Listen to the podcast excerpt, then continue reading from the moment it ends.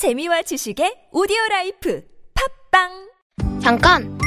어린이 보호구역에 주차하면 위험해요.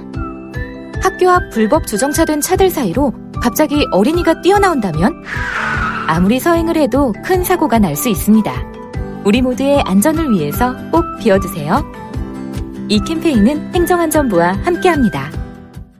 아이비 커큐민 285 강황 카레 먹으면서 커큐민은 몰라? 부모님께 활력 충전. 커큐민 285. 우리 부부 피로 충전. 커큐민 285. 우리 아이 기력 충전. 커큐민 285. 부모님께 활력 충전. 커큐민 285. 우리 부부 피로 충전. 커큐민 285. 우리 아이 기력 충전. 커큐민 285.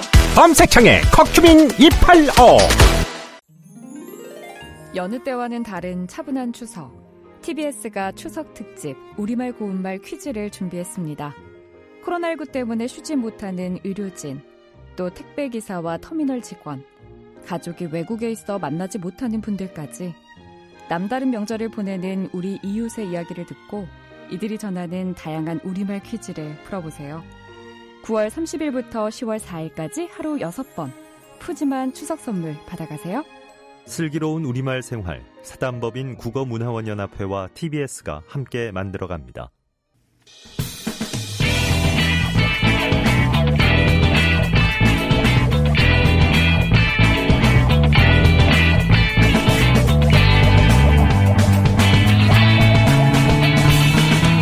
김어준의 뉴스 공장.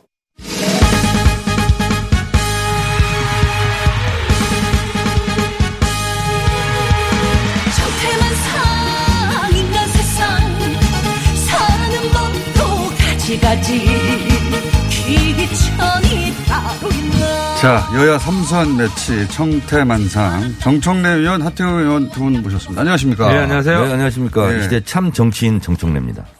왜 참 정치입니까? 그냥 하는 겁니다. 자, 하태경 의원님은 뭐 별명 없으세요? 스스로 만든? 네. 뭐 그냥 계속 하태, 하태 하태? 하태 뭐. 네, 알겠습니다. 안 물어보기로 하겠습니다. 두 번 물어보지 마십시오. 네. 자, 오늘은 두 가지만 하죠. 추장관 무혐의가 마침 어제 났기 때문에 몇 주 연속으로 두 분이 공방을 했으니까 이거 마무리를 하고요. 그리고 이제 어, 우리 국민 피격 사건 넘어가겠습니다. 추장관 건 관련해서 이제 마무리로 뭐, 입장을 정리하시면 저는 적어도 추 장관이 거짓말 한 것은 확인이 됐기 때문에 사과를 해야 된다고 생각합니다. 뭐 장관이 거짓말을 그렇게 당당하고 뭐 노골적으로 한 걸 제가 그래놓고 사과 안 한 걸 한 번도 본 적이 없어요. 그래서 어쨌든 그건 추 장관 스스로 어, 구체적으로 어떤 대목에서 어, 보좌관. 시킨 거 보좌관 시키고 보좌관한테 대위 전화번호까지 줘서 연락해보라 그러고 그리고 또 보좌관이 어, 장관한테 반 보고 내용 중에 추 장관 아들 문제는 예외적인 문제다라는 표현도 있고 그래서 이 사건이 이, 어쨌든 의심스럽고 어, 특혜가 있었다라고 어, 우리가 생각할 만한 그런 이유가 충분히 있었다는 건 확인이 된 거죠. 자, 전선래 의원님. 태산명동 서일필 실패한 정치 공작 사건이다. 어, 국민의힘에서 주장했던 많은 사신들이 사실상 탄핵됐고요. 국방부에서 문제 없다. 검찰에서 혐의 없음. 이렇게 이제 결론을 내렸거든요. 어, 그렇다면, 어, 중간 과정에서 허위 사실을 유포했거나 아니면 수많은 국민들을 혼란스럽게 의혹을 제기했던 부분에 대해서 국민의힘에서 먼저 사과가 있어야 되겠다라는 생각이 예, 들고요.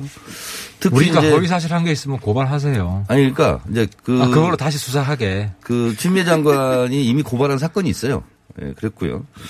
그래서 검찰 수사 발표를 했는데 검찰 수사 발표를 또 못 믿겠다고 어 그런 식으로 이제 대변인 또 성명을 냈던데. 아, 이거 당연히 못 믿죠. 그러면 그 검사가 추미애 검찰 수사를 못 믿으면 검사인데. 그럴 때는 같이 공수처를 그럼 설치하자. 이렇게 주장을 같이 했으면 좋겠어요. 아니 공수처는 우리가 이제 추천위원들 추천하기로 했기 때문에 네. 공수처는 이제 뭐 쟁점이 아닙니다. 가면 근데 되고. 오늘 이렇게 세게 나오기로 했어요. 내가 얘기하는데 계속 끼어드네. 아니 오랫동안 추장관 저격을 했기 때문에 발끈하시는 거죠. 이렇게 끝나면 안 된다고. 아니 그렇죠. 우리는 이걸 그냥 묻을 수는 없고 네. 어쨌든 추 장관 거짓말 사과 플러스 어 이번에 대위가 진술도 바꿨잖아요. 자기가 아, 그 휴가를 준 적이 없다. 이 부분에 대해서도 검찰에서 어, 무시했고 그래서 이런 부분은 어, 반드시 재수사를 저는 해야 된다고 봅니다. 저는 국민의힘의 공세보다도 병장회의가 솔직히 더 걱정입니다. 병장회의가 어떻게 이 들고 나올지.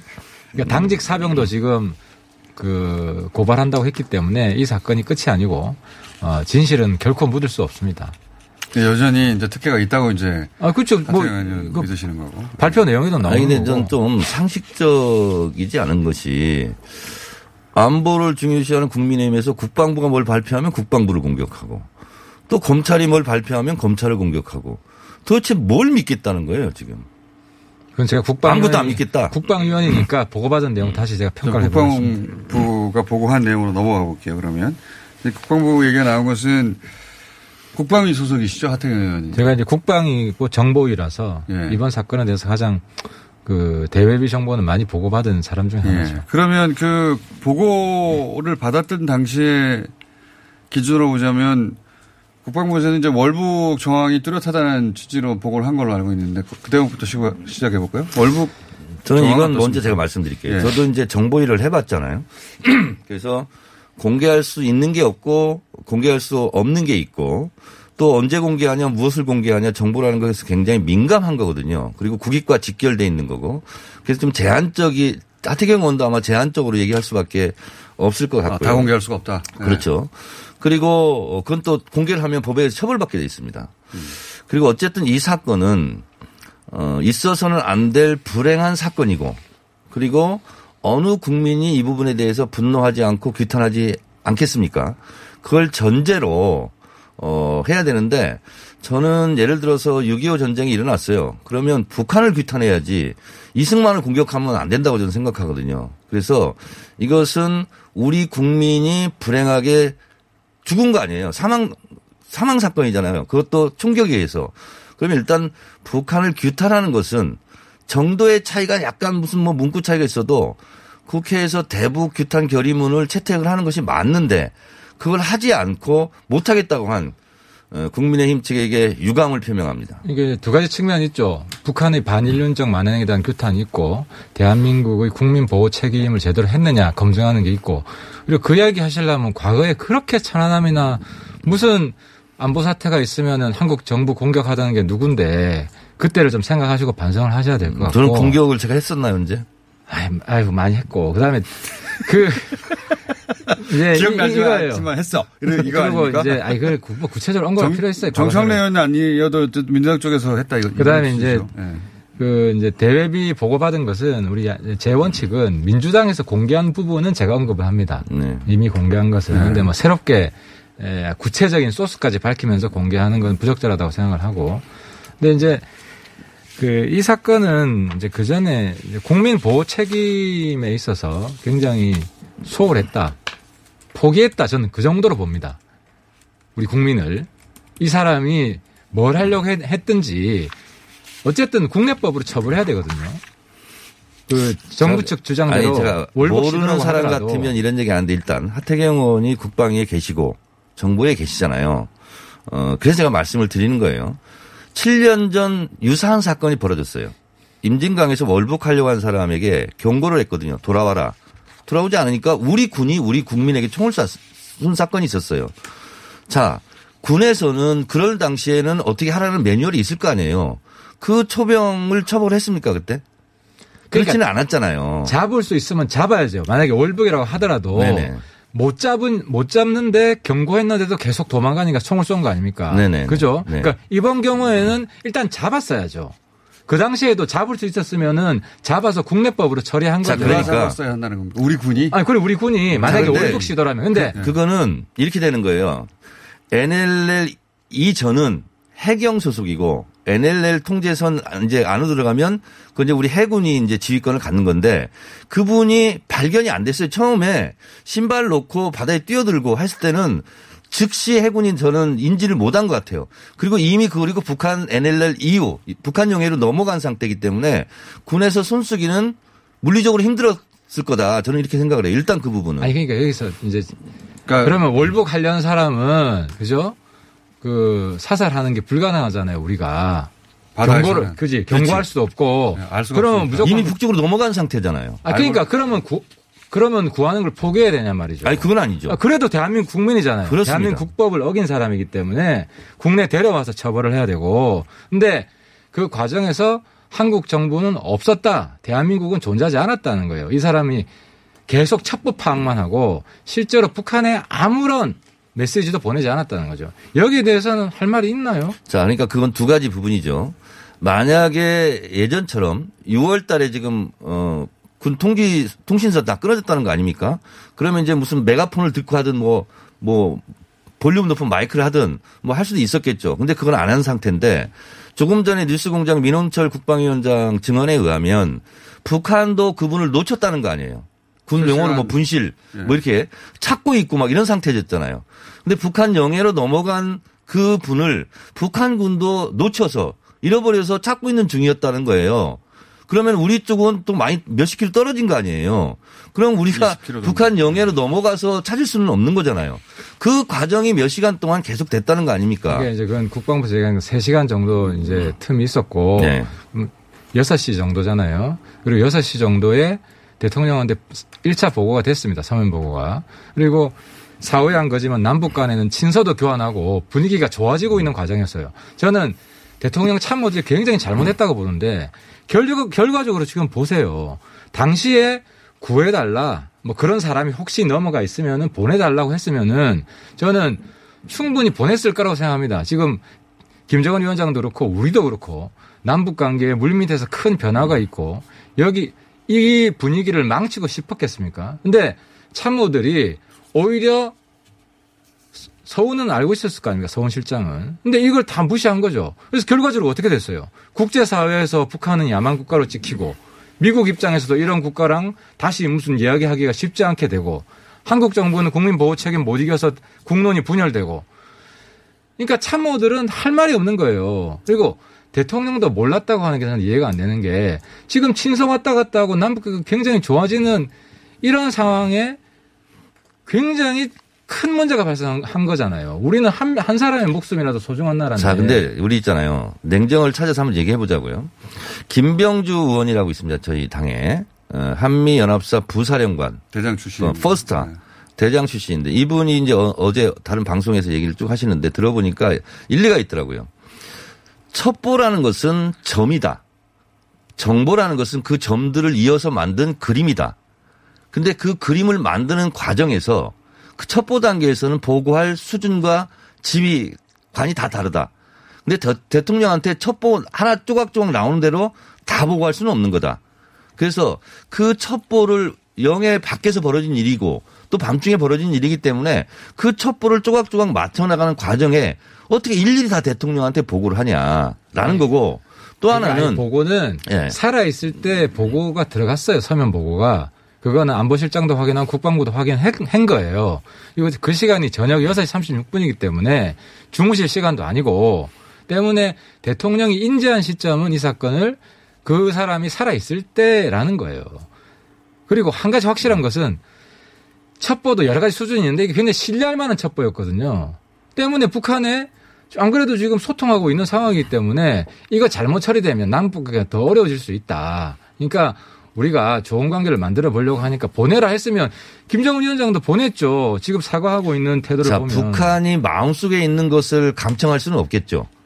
근데 북한에서 이, 이분한테 총격을 가할지 안 할지 그거는 모르는 거잖아요. 마음속에. 그들끼리 왔다 갔다 하는 정보지. 근데 그것까지 감청을 할 수는 총격을 없었겠죠. 가할 수 있기 때문에 보내라는 게 아니라 잡혀 있는 우리 국민이 있기 때문에 당연히 보내라고 해야 되는 거죠. 그러니까 우리 평상시. 같으면 북한도 보냈겠죠. 아니면 월북시켜서 체제 선전에 이용했겠죠.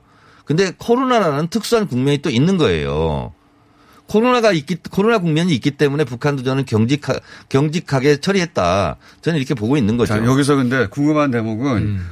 보고, 어, 보고를 받으셨고 또 그 민주당 특위에서도 밝힌 대목인데 월북은 맞긴 맞는 겁니까? 정황상으로는? 월북도 네. 정말 우리 국민 두 번 죽이는 건데 국방부가 제가 이제 비공개로 다- 보고한 것까지 종합을 하면 있는 사실이면 두 번. 결정적 증거가 없습니다.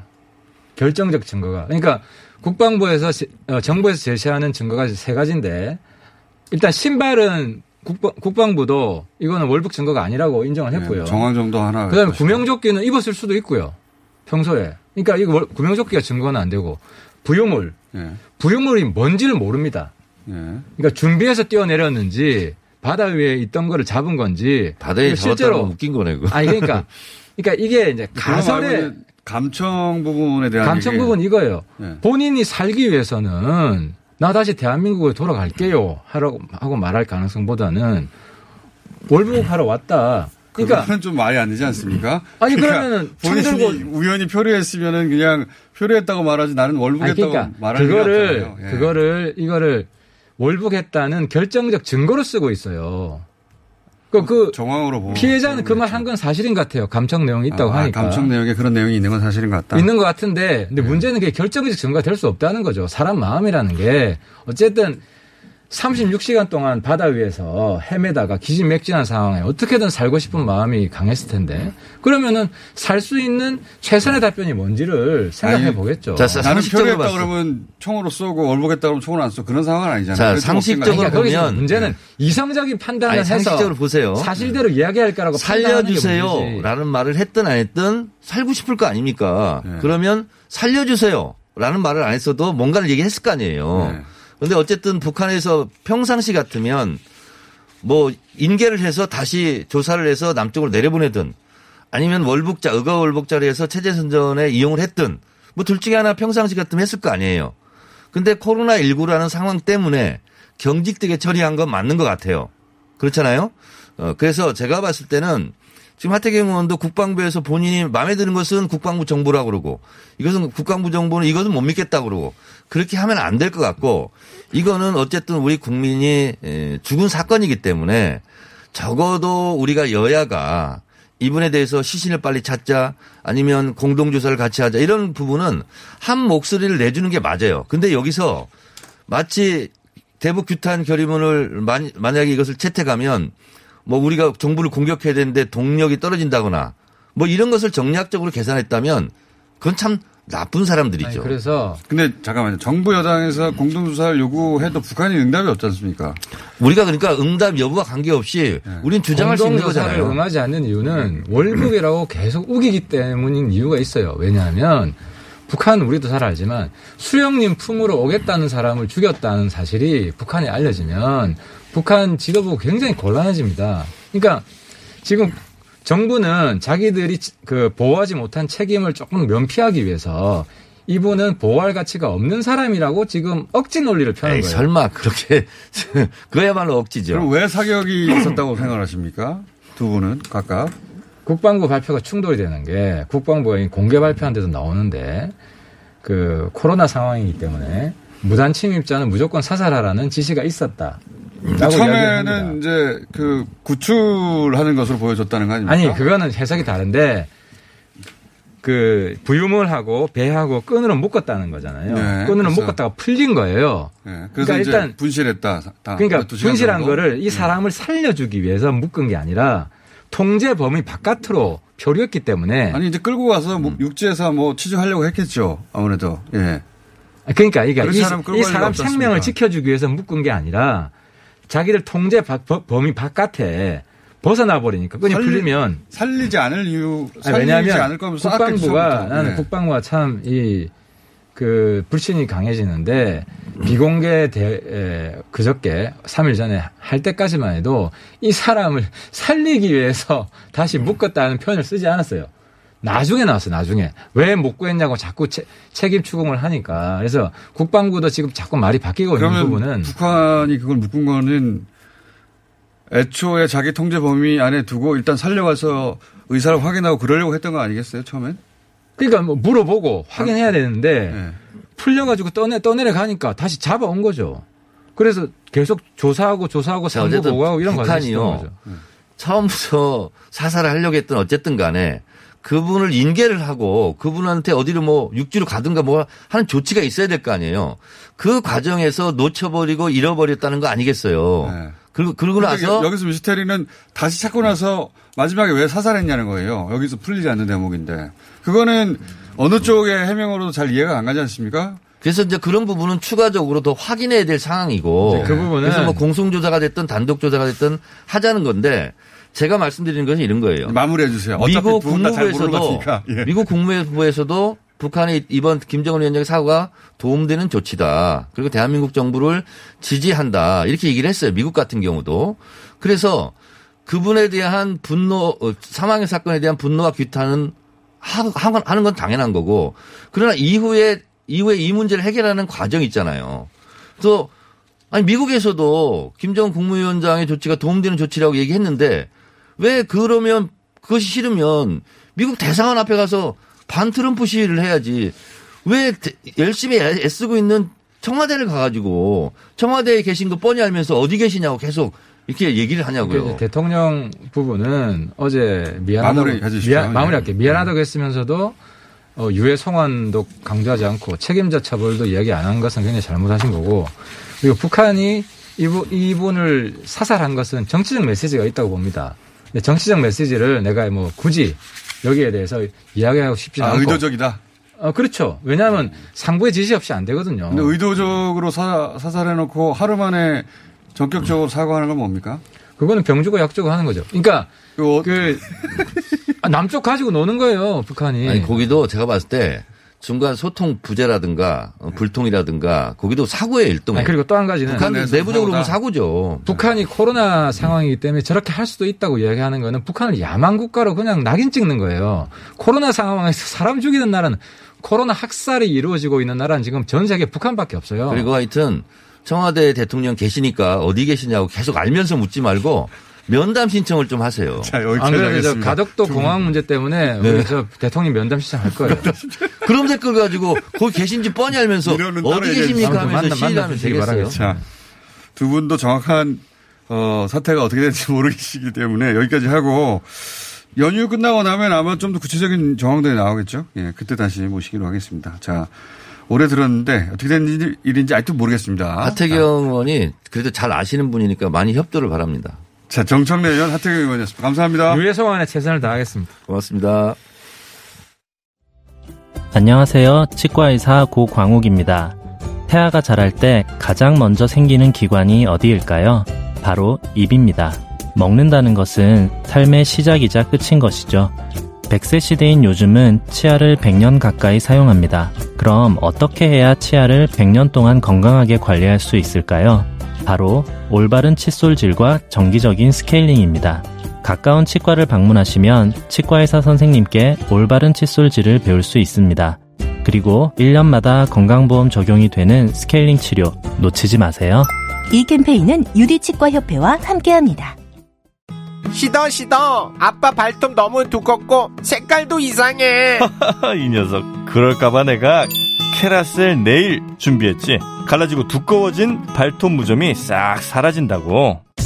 미국 판매량 1위 600명 임상 실험을 거친 전 세계 48개국 손발톱 care 압도적 지배자 캐라셀 네일.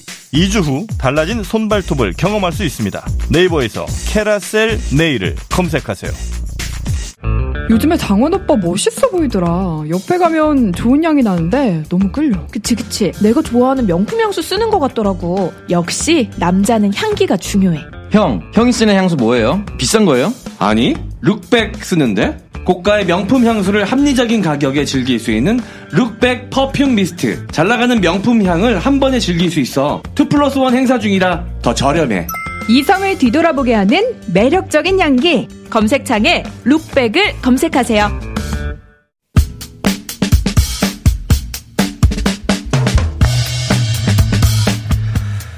최근 저희가 일본에서는 4차 한류 열풍이 불고 있다고 소식 전해드렸는데, 아, 4차 한류 원인에 대해서 한번 얘기해 보겠습니다. 왜 일본에서 한국 드라마가 갑자기 인기인가? 갑자기인가? 아니면 지속되어 왔던 건가? 서경대 이즈미 지하루 교수님 모셨습니다. 안녕하십니까? 안녕하세요. 예. 저희가, 어, 호사카 교수님만 쭉 모셨는데, 호사카 교수님하고 아십니까? 개인적으로? 네. 잘 아시고, 아시는군요. 뉴스 공장은 들으십니까? 네? 뉴스 공장은 들으세요? 이 방송? 아, 죄송합니다. 뉴스 공장은? 조금 예습했습니다, 그래도. 네, 조금 예습. 자, 한국에 오신 지는 얼마나 되셨어요? 아, 85년도에 아, 왔거든요. 그래서 36년째가 된 것 같은데요. 네, 호사카 교수님보다는 한국말 더 잘하시는군요. 자, 발음도 저보다 좋으시고. 한국 드라마 중심의 사차 한류가 있다고 전해 들었습니다. 이제, 어, 우리가 밖에서 바라보는 그 이유하고, 어, 일본 내부에서 바라보는 이유는 좀 다를 것 같아요. 예. 일본에서 또 스스로 사차 한류라고 부르기 시작했단 말이죠. 네. 예. 이게 어떻게 시작된 겁니까? 그리고 과거에 뭐 1차 한류, 2차 한류하고는 어떻게 다른 겁니까? 우선 그 2002년, 그러니까 2020년, 그러니까 올해 1월 달에 예. 그 기생충이 일본에서 개봉했거든요. 기생충에. 예, 근데 개봉하기 전부터 그 상당히 그 뭐랄까 입성이 입소문이 컸었어요. 아, 기생충에 대해서? 전, 예, 전문가라든지 그 많은 사람들이 관심을 가졌고요. 그리고 어 그러면서 한 3개월 만에 그 400억 원의 그 수입을 올렸거든요. 아, 일본에서 3개월 만에 기생충에 400억 원의 수익을 올렸어요? 네. 어. 그러니까 2005년도에 내, 내 머릿속에 지우개 내 이재한 감독님의 그 그것이 2006년도에 에 300만 300억 300억 원 네. 수입을 올렸 던 거를 여- 넘어섰어요? 그 기록을 깼어요. 어, 그러니까 그런 한국 영화로 면에서 일본에서 가장 큰 예. 수익을 냈다. 예, 어. 그것이 그 사자 한류의 토대가 됐다고 볼 수가 있어요. 아, 이제 올해 초에 기생충이 대단한 인기를 일본 내에서도 주- 어, 끌고 주목을 받았는데 그러면서 한국 그 영화에 대한 관심이 확 올라갔다. 그러니까 어. 한국 영화의 그 높은 그 질이랄까요? 예.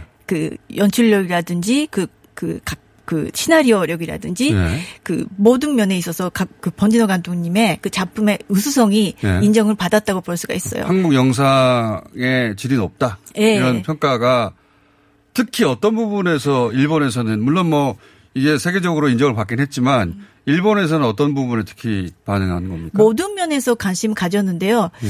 그 설정 예. 그리고 그 반전? 반전? 예, 생각지 못한 반전? 그러니까 생각, 일본 사람한테는 상상 못하는 그러한 스케일 느껴졌던 것 같아요. 작은 세계인데 크게 그려졌던 그런 거에 관심을 가졌던 것 같고요. 뭐 일본 영화하고 어떤 점에서 좀 차이가 있나요? 일본 영화하고의 차이점이요. 예. 그러니까 드라마하고 또 그러니까 연결이 연결이 되는데요. 예. 일본은 기본적으로 내수 시장을 노리잖아요. 아, 내수 시장. 그러니까 일본 시장 자체가 크다 보니까 어. 일본 내수만 가지고도 일단은 그 수입이 예, 그 축적이 예. 되거든요. 그러다 보니까 약간 스케일이 작아지는 게 있고요.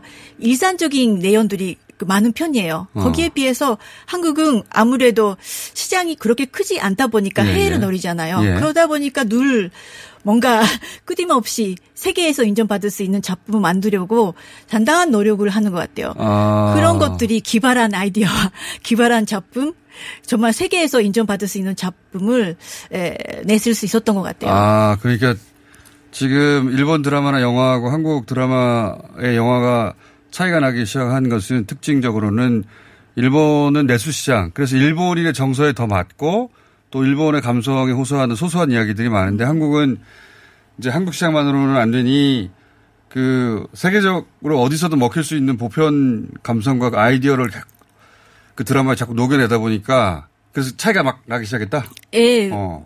그, 물론이죠. 그러니까 그 세계를 노리고 세계에서 이겨야 하는 작품 만들기 위해서는 상당한 노력을 하는 것 같고요. 또 하나는 그 제작 비의 차이예요. 아, 제작비가- 한 20배 정도가 난다고 아, 합니다. 그래요? 제가 정확하게는 모르지만 어. 일본에서는 드라마를 얘기하면 일주일에 한 편에 2, 3억 원 정도라면 한국은 일주일에 두 평인데 그 7, 80 억 원 정도의 오. 투자가 그 제작비라고 합니다. 그러니까 저도 정확하지는 않지만 하여튼 차이가 그, 나는 건 예, 그러니까 한 같다. 20배 정도의 제작비가 차이가 있기 때문에 그 로케이션도 해외 로케이션 아. 가능하고요. 그러니까 스케일도 커지고 예.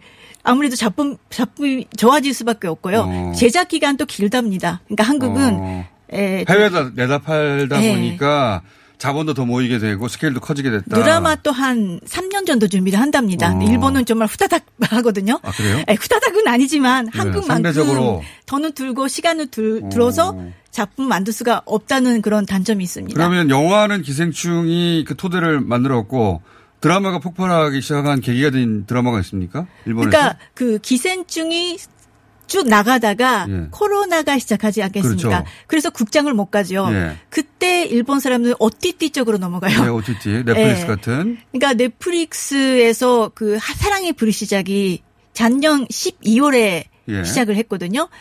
그때부터 예, 점점 이렇게 입소문 타가 타다가 그 코로나 이후에. 예, 코로나 이후에 사랑의 불시작 때문에 완전히 일본 사람들은 확 넘어갔죠. 한국 왜 드라마에. 사랑의, 물론 사랑의 불시착이 한국에서도 크게 인기를 끌긴 했지만, 일본 정서 어딘가 가 닿아서 그랬, 또 폭발했을 텐데, 어떤 예. 점에 일본의 그러니까 모든 면에서? 감동을 받은 건데요. 일단 가폰이 훌륭하고요. 가폰, 그리고 네. 연출력이 훌륭하고 그리고 배우 배우의 배우. 매력 그리고 캐릭터의 매력 캐릭터.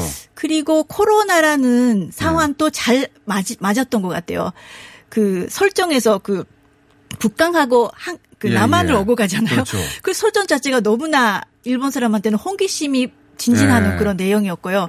저기 북한이라는 거는 일단 정말로 모르는 세계. 예, 예. 미지의 그 세계인데. 북한을 전체적이지 않고 인간적으로 어, 다루었다는 접근 방식이 완전히 다르다. 예, 거기에 사는 사람이 똑같은 사람이고 없지만 행복하게 산다. 어. 그런 것들이 코로나에서 그 어떻게 보면 일상생활이 단절이 됐잖아요. 그리고 지금까지 살아왔던 방식이 어떻게 보면 부정이 다한 것 같은 약간 그러한 속에서 마음이 뭐랄까 혼란스럽고 호전한 그, 그 어. 마음과 딱 알맞은 거예요. 어. 그리고 세리의 그 활발하고 네. 스스로 노력해서 개- 뭔가를 이겨내려고 하는 그런 여주인공의, 네. 여주인공의 모습 그리고 류정혁의 그 현빈이 연기한 유- 네. 류정혁의 그 뭐랄까 여성을 배려하는 어. 섬세한 음. 말과 행동 그리고 그러면서 남 남선스러운 뭔가 그러니까 겉 겉은 남자 남선스럽고 행동이나 언어는 여성 뭔가 중선적 되게 배려 배려의 말 그게 언어가 어땠다. 여성과 남성을 다 매료시켰어요. 그러면 거기서 그 기생충이 토대가 됐고 불시착 사랑의 불시착이 이제 확 인기를 끄는 요인이 됐다면 그걸 이어간 작품이 또 그 뒤에 쭉 있습니까? 그러니까 그 이태원 클라스. 태양 클래스요? 예. 네. 역시 그것도 북한에서 크게 인기 아, 북한이 아니라 일본에서 크게 인기였나 보죠.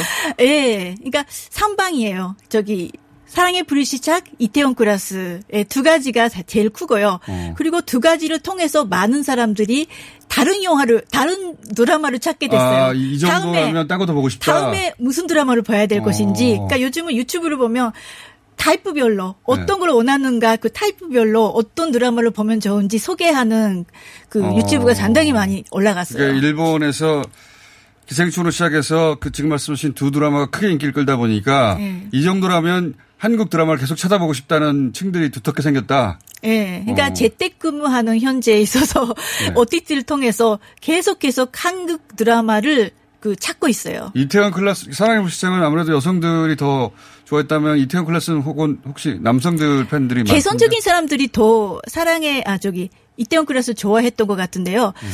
그런데 상당히 뭐랄까 그 보통 한류에 관심 없었던 사람들도 되게 즐겁게 봤던 것 같고 아. 그리고 약간 그 벚꽃스러운 얘기잖아요. 예. 이 부분도 있잖아요. 그런 부분은 그 약간 나이 드신 분들도 상당히 좋아했고요. 그러니까 그 이전 사차라고 부르는 이유는 그 이전의 한류 팬하고는 다르게 그동안 한류에 관심 없던 층들이 대거 여기 관심을 가졌기 때문에 사차라고 그럼요. 구분해서 부른다. 그러니까 이 아. 일자는 그 겨울 연가를 시작했는데 겨울 연가, 연사마. 중고령 여성들 이 네. 많았고요. 그런데 지금은 상당히 충이 넓어졌어요. 아, 젊은 사람 젊은 사람대로 남성이 보게 됐는데 어, 남성도 보게 남성도 젊은 남성, 젊은 어. 남성은 그 주로 그 SNS를 통해서 예. 영향력이 많은 사람들이 기생충이나 그러한 드라마들을 상당히 이게. 장점을 언급을 한, 하니까 영향을 받고 나이 든 사람은 견제지, 음. 견제지에 그 기생충에 관한 분석 기사가 꽤 많이 나왔어요. 그러니까 그거를 통해서 아, 일본 경제지가 기생충을 경제지까지 예. 기생충 같은 경우 견제지도 많이 다뤘거든요. 왜 그래서 경제지가 기생충을 다뤘습니까? 그러니까요. 예. 기생- 저도 그거는 경제, 일본의 경제지가 왜 기생충을 다뤘을까요? 예. 그러니까 좀 사회를 분석적으로 아. 하- 분석적으로 그 예, 다루었던 그 기사가 많았는데 아니라 그런 기사를 음. 통해서 그 비즈니스맨들도 보게 보게 됐고요. 아. 그리고 직장 여성들, 그러니까 직업을 가진 여성들, 어. 또 그리고 작가들, 그러니까 많은 사람들이 하여튼 영화관, 드라마관, 한국 그 한국 엔터테인먼트, 한국의 그런 곳에 흠뻑 빠졌어요. 어, 저변이 확대됐군요, 아. 사차는. 거기에다가 케밥, 케밥 중에서도 그 케- JYP 아. 케밥, 아, 예. JYP 엔터테인먼트와 소니 뮤직이 예. 함께 함께한 니지 프로젝트라는 예, 프로젝트가 예. 있는데요. 거기에서 일본 젊은이 여성을 그 뭐랄까 양성하고 예, 그래서 선발하고 니지 에, 니지유라는 그 그룹을 만들었는데요. 예. 그 그룹이 언- 상당히 폭발적으로 인기를 얻고 있지만 그것뿐만 아니라 예. 그 JYP의 저기 박진영 씨요? 박신영 씨 인기가 지금 일본에서 폭발적이에요.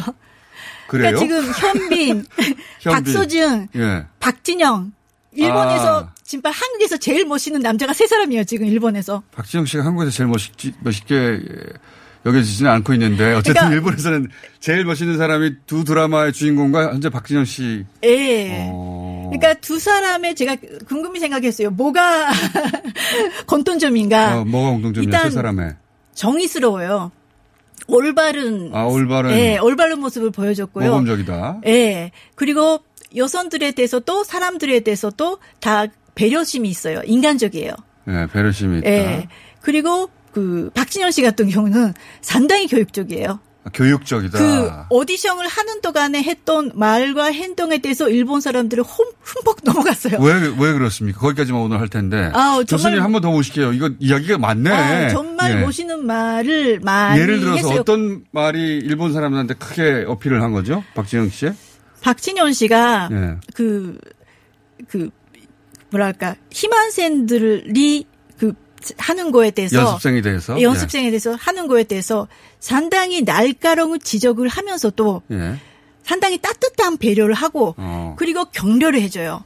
그러니까 지적만 하지 않고 정확한. 지적과 어. 배려 그런 것들이 상당히 이게 감동을 주고 일본에서 이산적인 산사상 지금 아, 이상적인 선생님의 상이다. 네, 이산적인 산사 어. 산사로서 지금 일등이고 아, 상사? 상사 예, 아, 이 사람 자기의? 자기의 상사가 그런 사람이었으면 좋겠다 오. 생각해서 많은 사람들이 박진현 씨의 엄행을 말과 행동을 배우고자 지금 책을 기다리고 있어요. 오. 계속 기사는 나오는데 그래요? 예, 책이 아마 올가마 얼마 어, 나올 거예요. 자, 교수님. 하이. 시간이, 아, 죄송합니다. 갑자기. 시간이 다 됐어. 저희가 그 또 모시기로 하고요. 네네. 오늘은 여기까지 할 텐데 아 얘기가 거리가 많네요. 네, 예. 많습니다. 저희가 또 모실 테니까 그때 왜냐면 뒤에 또 코너 하나 네네네. 남았거든요. 뉴스공도 뉴스공장도 좀 들어보시고요 평소시에 평상시에. 네, 감사합니다. 이즈미 지하로 교수님이었습니다. 감사합니다. 감사합니다.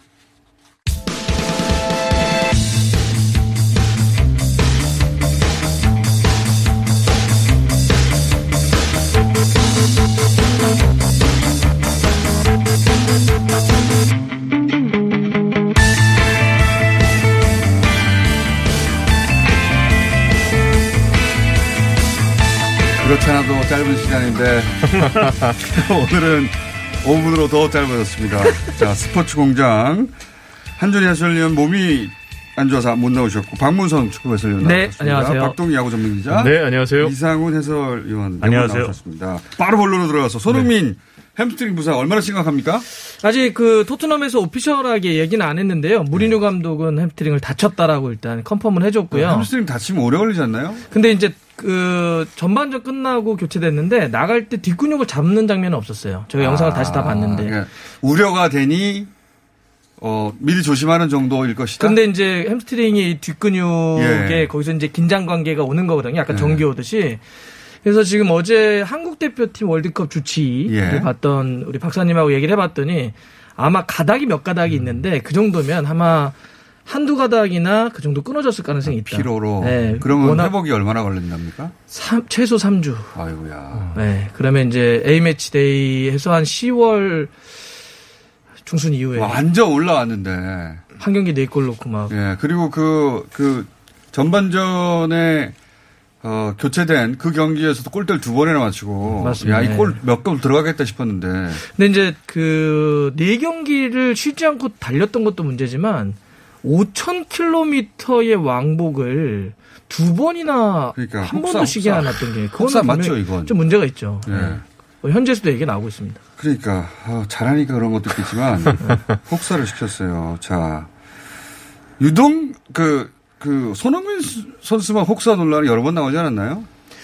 이제- 강철 체력이라고 막 그러면서 이제 아무래도 이제 저런 건 있습니다. 유럽에서 뛰는 아시아 선수들은 중간에 국가대표 경기가 있으면 예.